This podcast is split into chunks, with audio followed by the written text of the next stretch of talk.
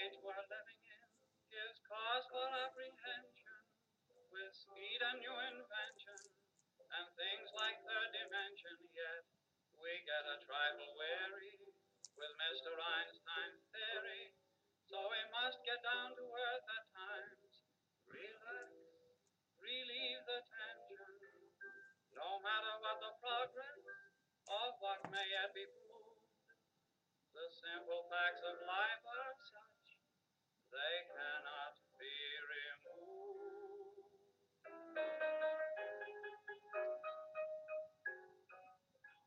Hello, this is the Practice of Film podcast 2022. Uh, I'm Tom Farrell with. And I'm Fran Hughes. Hello, and welcome to the Practice of Film Criticism 2022 podcast. Today we will be talking about Mike Mills's film 20th Century Women. Although the film is called 20th Century Women, it is much con- it is as much concerned with masculinity as it is with feminism and what it means to be a woman. So, what's the film about? I think we should probably start with that. Good idea, Tom. The film is about a middle aged mother called Dorothea, played by Annette Bening. She lives in Santa Barbara in 1979 and she's struggling to come to terms with um, changing like landscape of the world, both personally as her teenage son is growing up and becoming his own person, and also politically and socially. She doesn't really understand what um, punk is. She is quite baffled by it, but does make efforts to try and understand it. But she's very much still concerned um, with the films of Humphrey Bogart and is like living as a product of the bygone era in a time that she is struggling to understand. But I do admire that she attempts to understand it, like she doesn't um, shut herself off from like the possibilities it has to offer. Yeah, in many ways, this is one of the most outright like films I could describe as pleasant out of all the ones that we've done on this module so far. Like it's a coming of age film. I think you could probably quite confidently say. I, I would say it's a coming of age film in terms of um, Jamie, who is Dorothy's son in the film, and his friend Julie. But I would also say it kind of goes beyond that because I think it's as much about the adult characters finding themselves as it is the teenage characters. Yeah. And pleasant in the sense that you never feel like they're going to massively fail. They are such kind people, generally speaking. It's not like Stand By Me, where the adults have failed the children. It's not like Black Swan, where the adults have really failed the child or child in uh, woman's body. All of the um, adults and just people in the film in general are really trying their um, best, like their heart's in the right place. Um, and I think that's part of what makes the film endearing is that like you really know.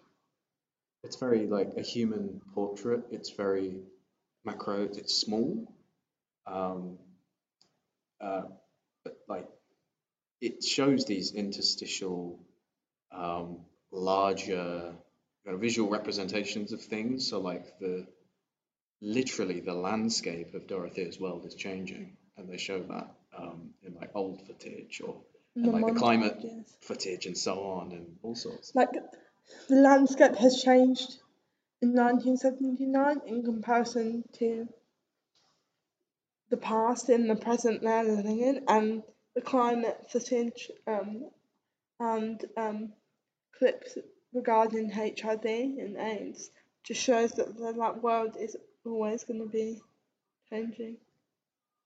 Yeah, it's at first I think one of my reservations about the film was like how low stakes it feels. So if it is so small, uh, why should the audience care if we've seen gangsters and kaiju so far in this module? But really, the looming threat, I suppose, is like Jamie's got to deal with the world, and that is terrifying to Dorothea if he doesn't do it right. I think throughout the film, Jamie refers to um, Dorothy growing up in the depression and like, don't worry about her, like she's just from the depression. And although it, it adds to like the comedic moments in the film, I also think the depression um, upbringing contributes to her need to control things. Um, and I think it scares her that like she's losing her like influence and like grip on Jamie and he's no longer someone that she can control. And I don't think she wants to control him in a um horrible way, like whatsoever. I don't think she's like an abusive parent. It's more that she wants to like protect him from um the harm of the outside world. She recognizes that Jamie is his own man, or will be his own man, and that is the that is the kind of crux of the film. She wants to equip him with the right lessons, the right equipment, like, and, and the kind of conflict of the film is disagreeing on what that equipment is or should be. It's like she wants to give him like the, an emotional t- toolbox to like go out into the world and not just survive but thrive. Um, like, Yeah. but that is easier said than it is done. Um, and something I think is really interesting. in The film is she's so concerned with giving him um, a male role model to look up to because um, his father is absent and like doesn't play an active role in his life. So she gives him the role model of the handyman, William, who I think is a good person and I can see why she perceives them as like a good option to be a role model, but ultimately, just because they're two men, it doesn't mean they have um anything in common. Yeah. There's no reflection of the, okay, why could this work? Why could this not? There's just the kind of, this is the cargo of people that is meant to work.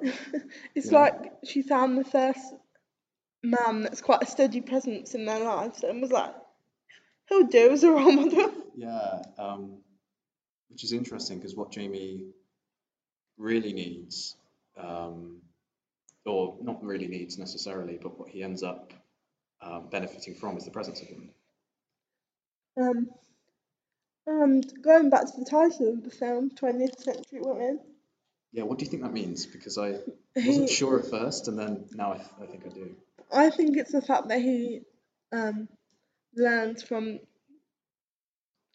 different women that have been sort of shaped by different eras of the 20th century. It's a tribute. Yeah, and it's the idea that um it's kind of like guiding the audience away from the idea of like I guess being closed minded and thinking um this is my worldview and I'm not gonna speak to people that exist outside of that. And although they um are all liberal characters, I think if they were like more different politically, that would be like more difficult. But um, Dorothea is a progressive um, woman for her generation, which we discussed in the class. She is from the era of the Great Depression, yet she trains to be um, a pilot. yeah, But then the war ends, which is an incredibly like radical thing for a woman from that period to do. She um, has a child when she's 40 years of age, which in this in the I guess it would be early 70s at the time when Jamie is born, like would be seen as incredibly like taboo and strange. Like you're old enough to already be a grandmother if you had your child young. yeah, Like why are you a mother? And also the fact that she um when we see her in the present day of the film is a divorced single mother very much not only providing for Jamie but like providing a safe space for the other characters in the film when they're in quite a like transient um period of their lives. And then I think Abby represents like a later generation of feminism. Totally, yeah. Dorothea is from the We Can Do It kind of era of feminism that came out of like the Second World War and so on, whereas Abby is from the sexual revolution and um, women's liberation. third wave, yeah. And um, I sometimes think that what frustrated me about Abby is that not until the end of the film she really understand that um, she stood on the, the shoulders of Dorothea and Dorothea's peers in many ways in terms of like feminism that she was able to be a part of. Like that wouldn't be an option if the earlier feminism didn't exist. Yeah. Um, do you think this is a film about feminist infighting, um, or is that just a part of the greater whole? To me, it's not the main part of the film, but I would say that the quote unquote feminist infighting represents um, that people of all age groups and like generations can learn things from one another. Um, there's lots that Dorothy learns from Jamie about the um, present day punk music and just other things happening in the 70s that she wouldn't um, know about if Jamie and Abby and Julie like didn't tell her those things. And then in some ways like Julie is even more radical than um, Abby because she talks about her um, sexual experiences in an incredibly um, open way that is inconceivable to someone of Dorothea's um, age group. And I think uh, it's the idea that Julie um, she Julie doesn't want the um, shame regarding sex that people from Dorothy's age it hard to be like burdened and like placed upon her, and she just she just wants to um talk about it freely. Yeah. So, do you think that maybe the resolution of the film is that every character learns universal life lessons? They are more equipped, even though, interestingly, Dorothea is so much older than Jamie. She can learn from uh, youth and from kind of the moving forward of ideas and so on. Yeah, and ultimately we are two quite young people talking about this film, but I mean, hence why we have so many coming of age films in the kind of module. but we are gonna age as everyone does. Um, I'm sure one day there'll be music or technology that like we don't understand and we'll look to younger people um in our lives to explain it and like translate it to us um And that will only get faster, I think, as um, as things evolve more quickly. as technology advances more quickly. Um, maybe that's an optimistic viewpoint, um, but that's kind of been evident.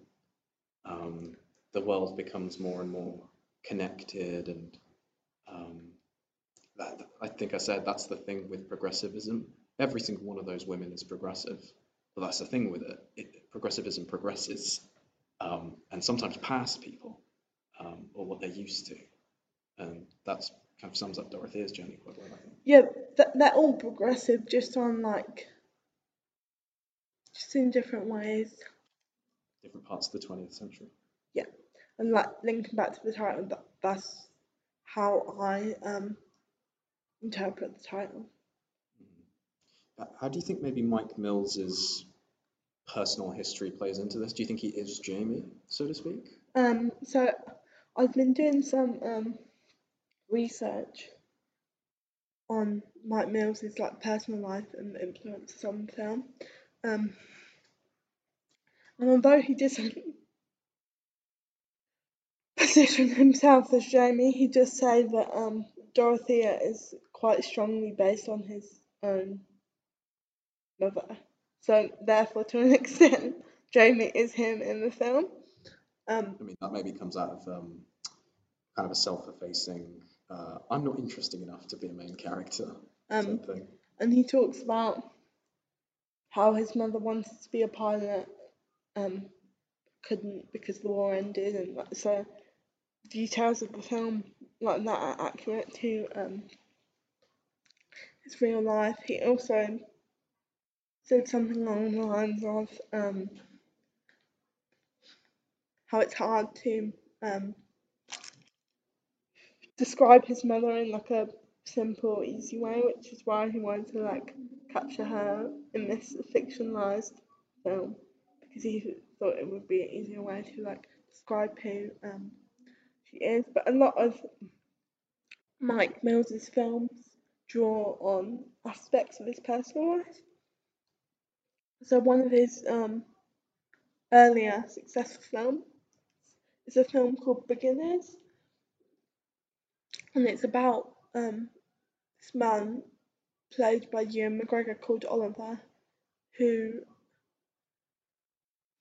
whose dad um, comes out as gay when um, he's 75 years old, and that's based on Mike Mills's own um, dad and like that life experience. So I see um, Beginners as a tribute to his dad and their relationship, and 20th century women as almost like a companion piece and a love letter to his mother.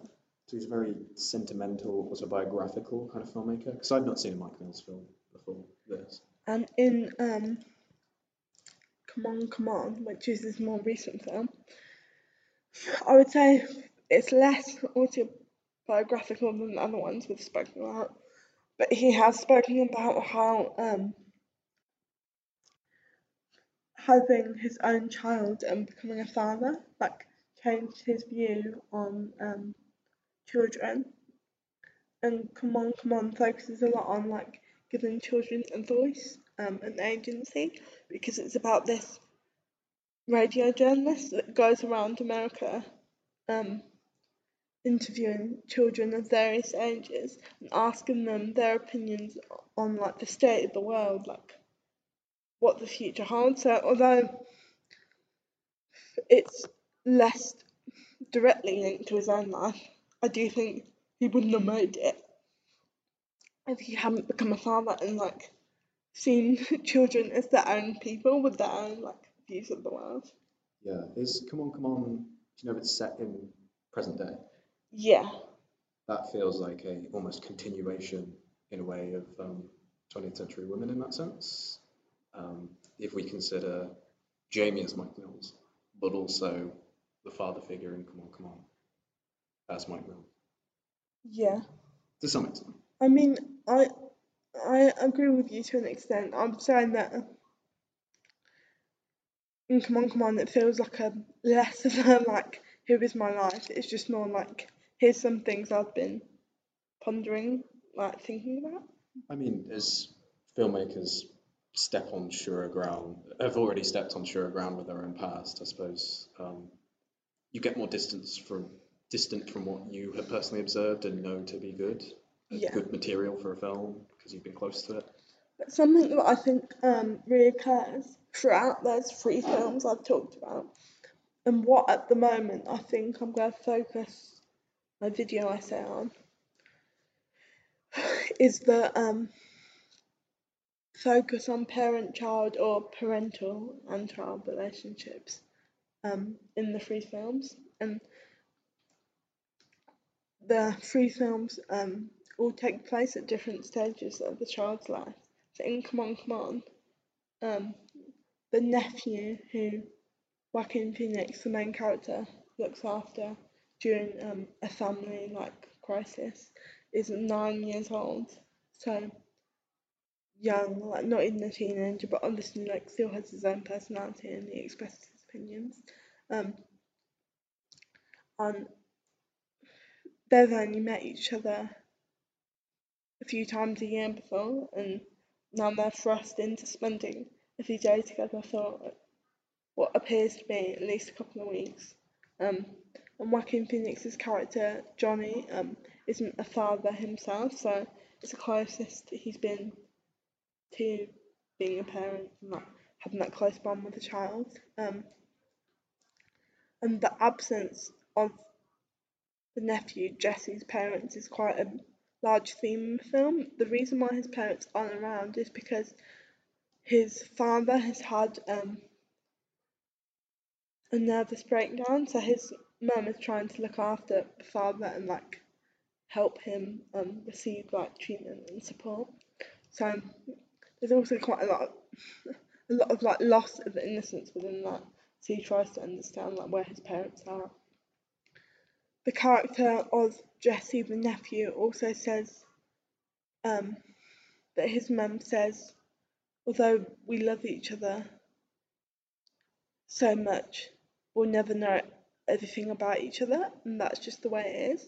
And like that mirrors um, The best scene in 20th Century women. in Women. 20th that Sam century pointed out, women. yeah. So it's it's like something that he's um, ruminating on a lot because in 20th Century Women, character of Dorothea at the beginning of the film says, "I know him less and less every day," in regards to her son Jamie, as she feels like she's losing her influence over him.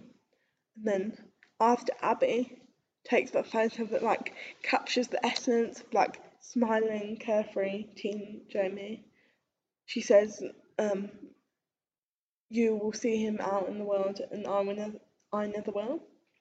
Um, and although it, although um, that specific quote is about parent not fully understanding a child, I do think it goes both ways because um, throughout the film, Jamie struggles to understand who Dorothy is outside of their own relationship, like outside of who she is as a parent, which is why I think he um, boxes her into like being from depression and so on because it's like a tangible statement he can make about her because it's something he knows to be true.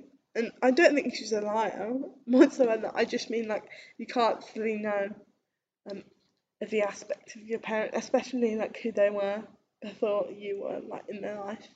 Yeah, totally. Like the flip side of that kind of segment of the film is the fact that once Dorothea was Jamie's age, and there is so much he doesn't know, and that he can't go on to explain as well, even less. So, um, I guess that brings me back to asking you, like, do you think Mike Mills' attempts to explain how his grandmother once was through this film, like if he can't do it through words, he can do it through the moving image?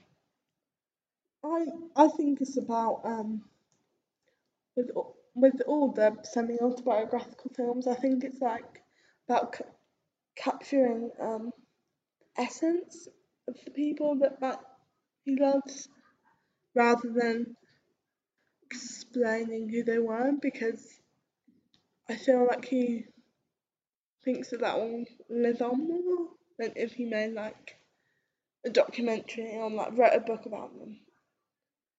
And that is also a theme in the film Beginners about his gay dad.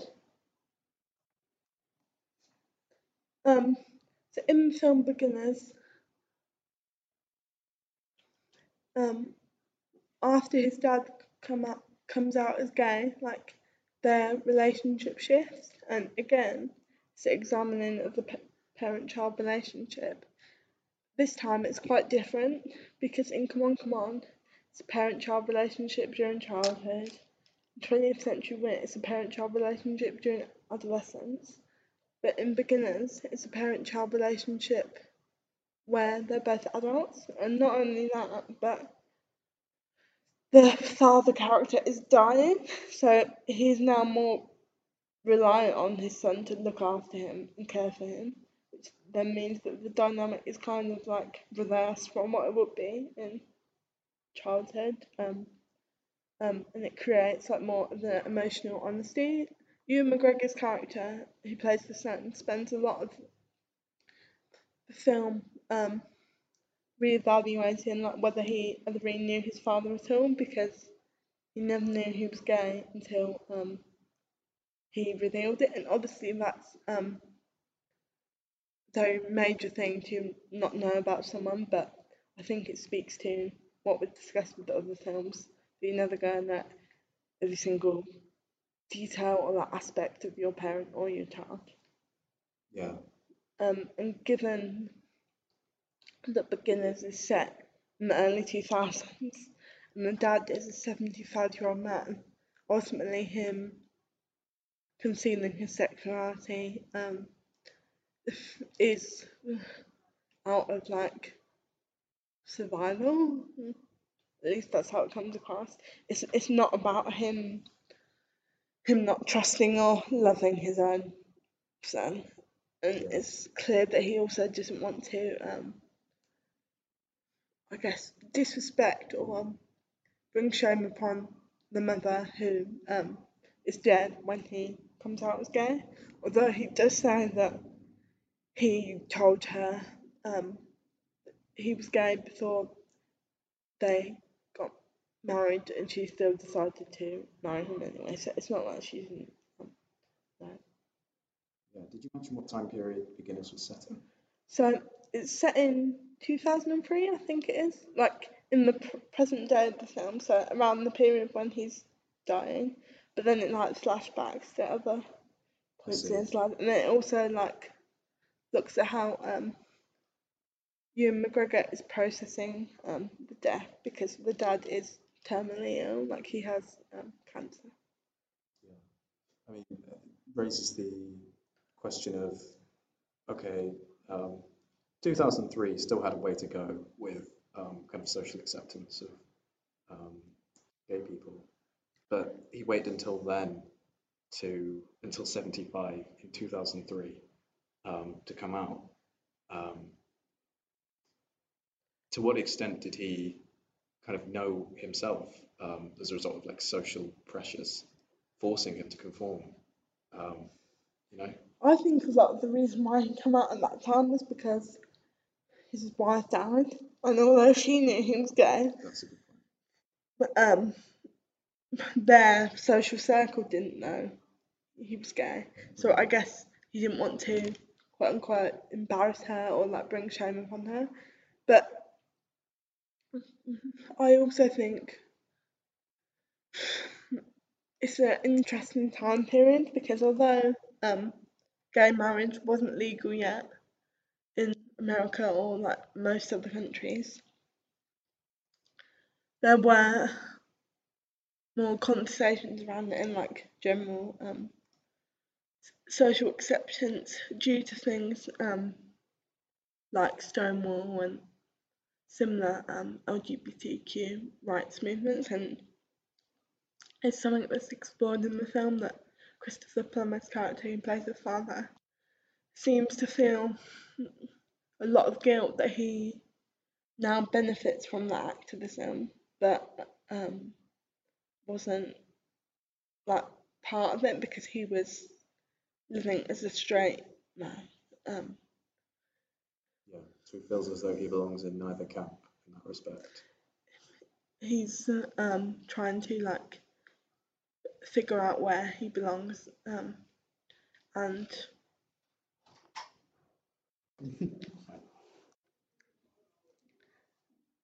and um 20th century woman is a lot about um masculinity in terms of like what does it mean to be a man if you don't have a present father figure which I don't think is autobiographically the case in terms of Mike Mills because his dad was in his life.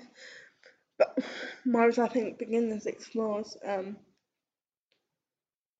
what does it mean to be a man when you're now finally exploring your sexuality because um, Christopher Plummer's character Hal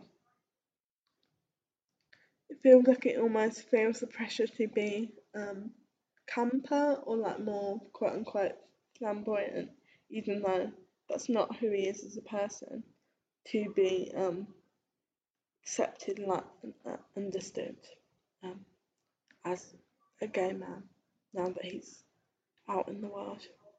Yeah, I mean, a great concern of Mike Mills seems to be found family. Um, the idea that you don't need to be related by blood to have fulfilled those roles. That's definitely true. I think 20th century women is ultimately about the people and places that shape us. And even at the end of the film, when each individual central character is reflecting on where they ended up, They end up in totally different places that you'd have expected at the beginning of the film.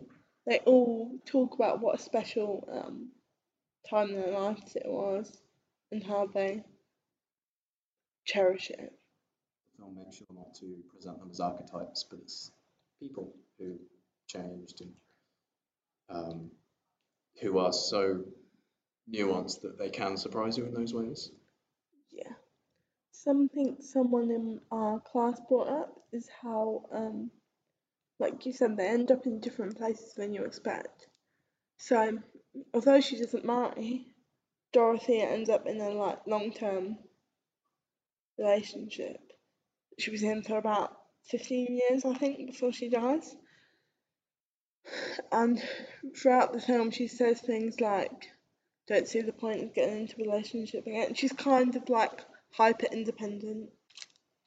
Um, and as um, we've spoken about, Abby is part of the women's liberation movement and like gives Jamie all these very radical feminist books that talk about like independence, being your own woman, having your own life. Um, Books on femininity, um, of course, like useful for a man, but to like a like Dorothea has a point as well where um, these are quite like radical texts about female identity rather than male identity.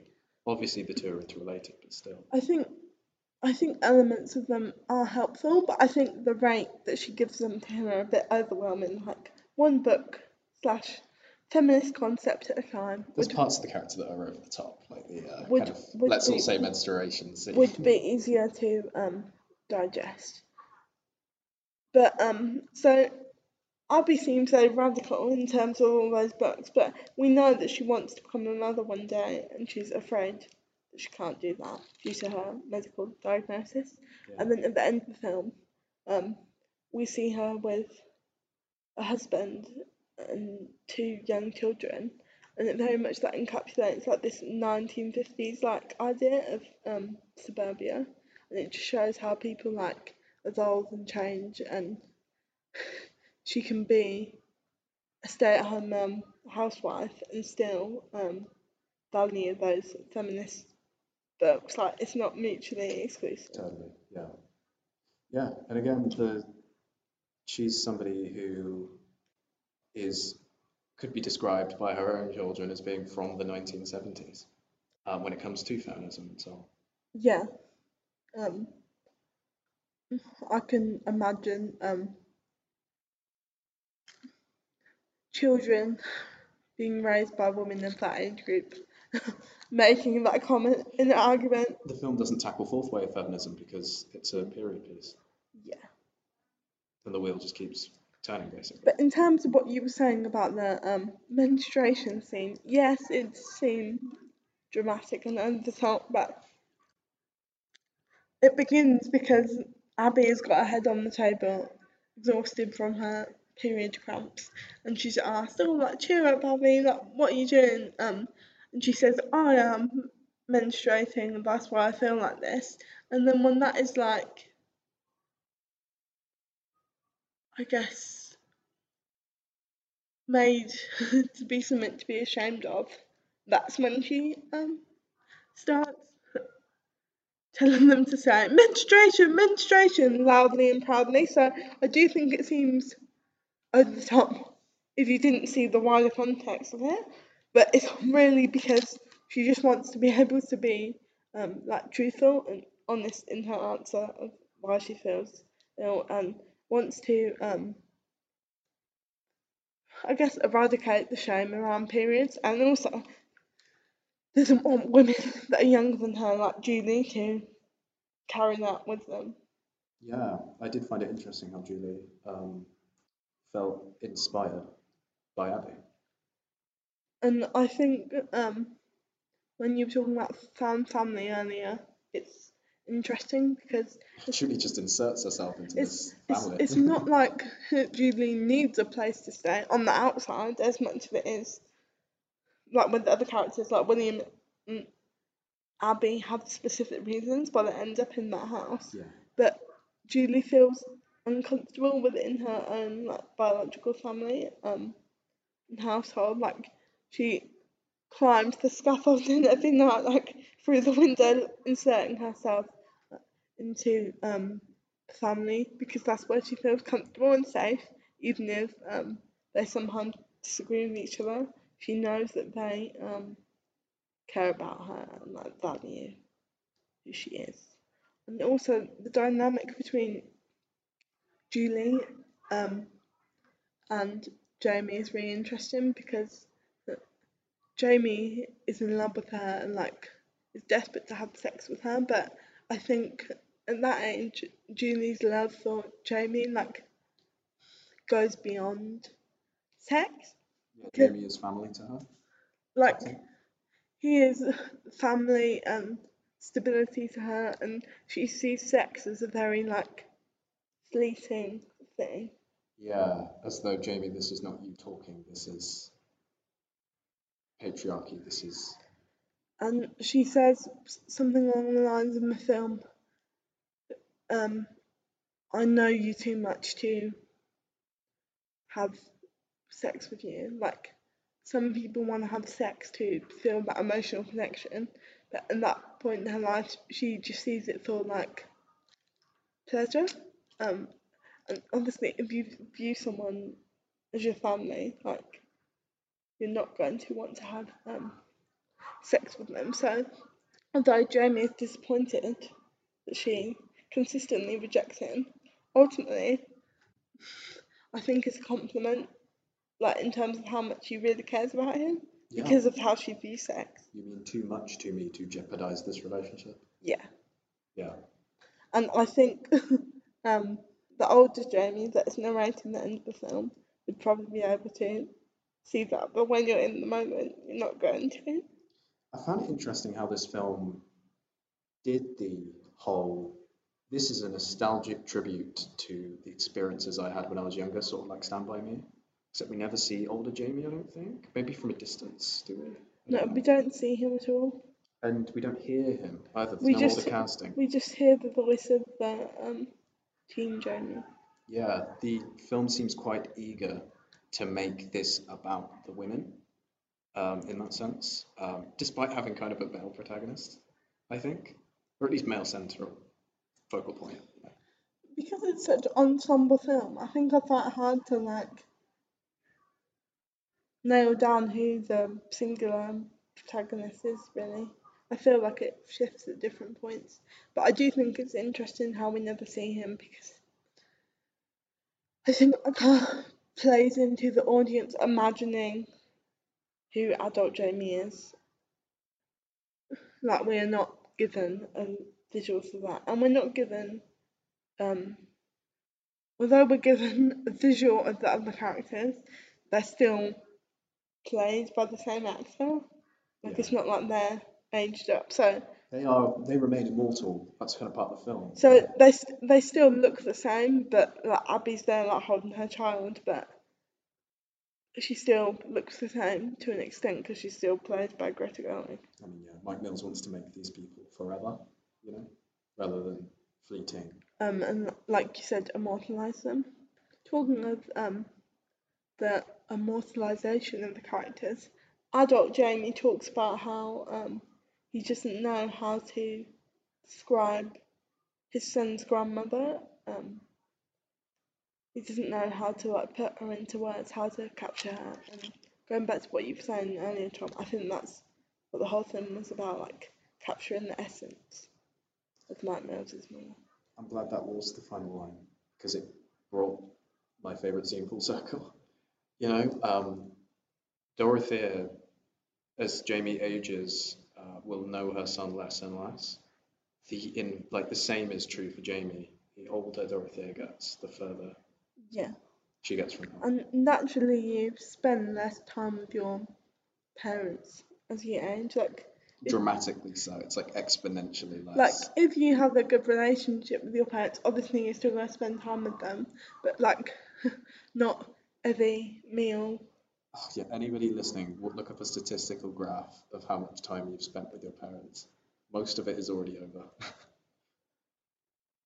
Um, and something that Jamie says near the end of the film that I think is really interesting is that um, he believes the deep emotional conversations um, lead to like a shift in their relationship with each other, and that they'll now be more open and honest with one another, as they are when they talk about the parents' divorce and why he ran away with Julie at the end of the film. But he says ultimately like that was just a moment in time, like it went back to normal, and I think that just shows that um how much like you can neither really know a parent or a parent know their child. Like Dorothy allowed some vulnerability, like a day, and then the sort of persona was um placed back on, and they never had deep emotional conversations again, but obviously still loved each other a lot. Notice how much more difficult it is to box these characters into archetypes and what they represent compared to real people, well, supposed to be real in Exit Through the Gift Shop, you know? Like, um, things never turn out how you expect in 20th century women. And that's actually something that um, mirrors what Abby says. She says something like, however you think life is going to turn out, it won't be like that. To Jamie, which, um, although I agree with that statement, I think if I was teenage Jamie, it would have sent me into a bit of a like existential, like spiraling Yeah. crisis. A lot of the film's conflicts seem small, but are kind of existentially kind of staggering. And I think the film's kind of observations about family and aging and so on um, kind of do remain evergreen throughout the generations. Like when Jamie reads that um book, he believes that he can just apply it in a, in a very simplistic way to Dorothea about being an aging middle-aged woman, but ultimately, like, she is her own person. Some it may apply to her, but she says something about um how like you can't make a take a blanket statement and just apply that to me. Like, if you want to know more about me, ask me. Like, don't just um assume. And that limits Jamie or Mike Mills. Uh, there are only so many, so much time you can ask somebody, who are you? And you'll only get a tiny fraction. Depends how much they feel comfortable um telling you. Yeah. Would, would you consider that a key theme of 20th century women is that you cannot truly know somebody so that, but, but loving is what matters? I I think not to get too um deep here, but like when someone dies, like Dorothy does, and we know she does before, she just died because she refers to her looming death in the narration. Even if you can't describe every single detail about them, like love is what remains when they're gone, and like things that they taught you about life and like morals and values. Something that I also might consider in the video essay, although I think I'll mainly focus on the parent child thing, just because it's such a strong theme throughout his filmography, um, is how Mike Mills uses archival footage and like political moments to mirror things that are happening in the characters' lives. So the Jimmy Carter um, crisis of confidence speech, I think, is really important in the film because he's talking about the crisis of confidence in the nation um, and what the nation is as it becomes a more consumerist society. But I also think it parallels the crisis of identity and confidence the characters are going through because Abby has decided to move into that house because of her cancer diagnosis and feeling suffocated in her own childhood home. William is living there because he's figuring out what he wants to do after living in the commune. And Dorothy's main concern throughout the film is her lack of confidence in her parenting, which is why she recruits the other characters to quote unquote help her raise Jamie into a man. Um, and Jamie says near the end of the film, like I was happy um, when it was just me and you, like the way it was before. And that's not to say that um, he dislikes the other characters. I don't think he does in the film, but it's more that she was overthinking um, her parenting when she didn't need to. There was no doubt in my mind, at least, that she would not be a good mother. Um, we're never given any reason to doubt her, I don't think. I mean, as mothers go, we've had far worse on this module in terms of representation on film. Definitely. And also, I think the fact that she's um, even considering the long term impact of her decisions on Jamie is part of what makes her a good mother. Um, because some people never consider that um, and make very reckless decisions. Yeah, even when she's not articulate, she is emotionally intelligent. She doesn't always know what to say in a situation, but she'll sit with that, if that makes sense. Yeah, she she processes her emotions. I think we've um covered most of what I wanted to say, the generational differences, feminism, the parent-child relationships, the Sam family and what they mean to each other. Oh yeah, the community versus individuality and how that progresses through time.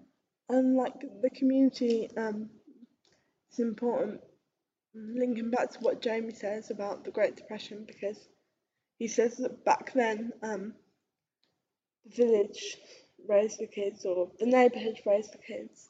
Um and I think that's why um she believes that influence is important. Um and we are all influenced by more than our parents, but I do think she did doubt herself too much. But thank you for um, talking about the film with me, Tom. And that is the end of our 20th Century Women Practice of Film Criticism 2022 podcast. Thank you for listening.